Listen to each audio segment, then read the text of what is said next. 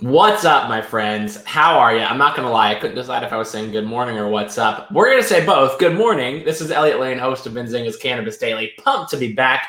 I hope you all are jumping back in the fray after two weeks off. We did one yesterday. We're doing one again today, and we are back on track. Albeit, I have a newborn. But that being said, she lets me have some time away to record your daily dose of cannabis news and insights every single day. So, with that being said, we actually have a good bit of public company information today.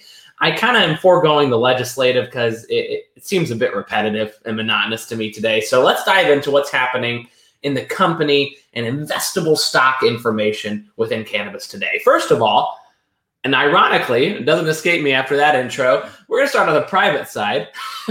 There's a new partnership for companies uh, from Simplifya which is one of the leading cannabis compliance platforms in cannabis, and CohnReznick, a sector agnostic accounting firm and consulting audit firm, uh, very, very, very big firm. Uh, they are now partnering. Simplifya will bring data up from key tax and accounting items to their platform. Uh, so very interesting for anybody using their platform. Very interesting for anybody looking for a compliance platform. Simplifya is one of the OG compliance platforms, as far as I'm concerned. Marion and team over there are really solid, and CohnReznick is a heck of a partnership. Uh, so props to them. Now we dive into the public company information. Red, White, and Bloom, OTC listed RWBYF, going through a pretty major debt restructuring today. We're announcing it. An amount of around 70 million US dollars in loans now has extended maturity through 2024. Around $100 million of current liabilities will be amended to long term liabilities. They also announced a new president from a family office who is invested in them. Overall, their lenders seem to be bullish uh, on their outlook over the next few years. So, that is an interesting vote of confidence from their capital deployers and providers currently. Resonate Blends, that's K O A N on the OTC, is set to acquire a California edible brand, Kane Company. Kane offers a gourmet line of cannabis infused chocolates, brownies, cookies, truffles, gummies, and more. All the good stuff. They are expected to close this the first week of October. We don't talk about Resonate Blends, but they are one of those under the radar cannabis companies. Their main product line are cordials. Uh, they are mainly based in California. If you're in California, I'd love to hear your thoughts on their product. Write in, let me know. Uh, outside of that, I think they're a cool company. I'm not going to lie. We've talked to their CEO on Cannabis Insider before. So just one to keep an eye on for sure.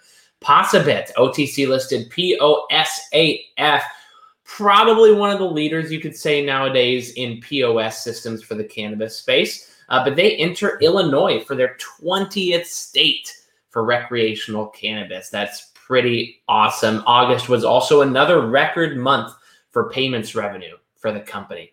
Skye Biosciences, OTC listed again, SKYE, completes their drug production that is needed for their phase one clinical trial. If you haven't heard of Skye before, we've actually worked with them quite a bit in the past in Benzinga's channels, but they are a synthetic cannabinoid based biotech that is looking to conquer glaucoma and other uh, eye and vision based diseases. Super cool company. Don't really have a ton of competition from what I'm seeing right now. So if they can get through these phases, this may be a massive opportunity.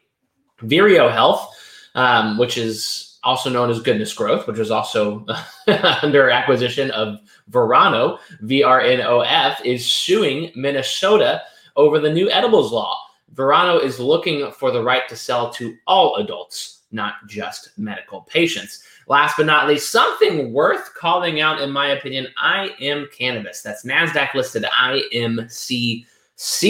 They are a leading provider of cannabis in Israel and an international company. Uh, that works with tons uh, of other international companies. You've probably heard us talk about them in partnerships several times here. Their executive, Oren Shuster, buys 275,000 shares of IMCC. So that's very interesting. One thing to keep an eye on there. If I'm looking at watch listers, IMCC is definitely going on the list. I'm going to look how Red, White, and Bloom's shareholders respond to their debt restructuring today. Uh, I'm going to continue to keep an eye on Posabit as well. Perhaps Skye as they move into their clinical trials officially. That being said, Elliot Lane here with Cannabis Daily. Thank you so much for tuning in. A lot of company news today. Hopefully, we'll have more to report on the legislative side tomorrow. But that being said, subscribe to Cannabis Daily newsletter. More information throughout the day. bzcannabis.com to keep an eye on what we did in Chicago last week and benzinga.com slash cannabis for all your news throughout the day. Until next time.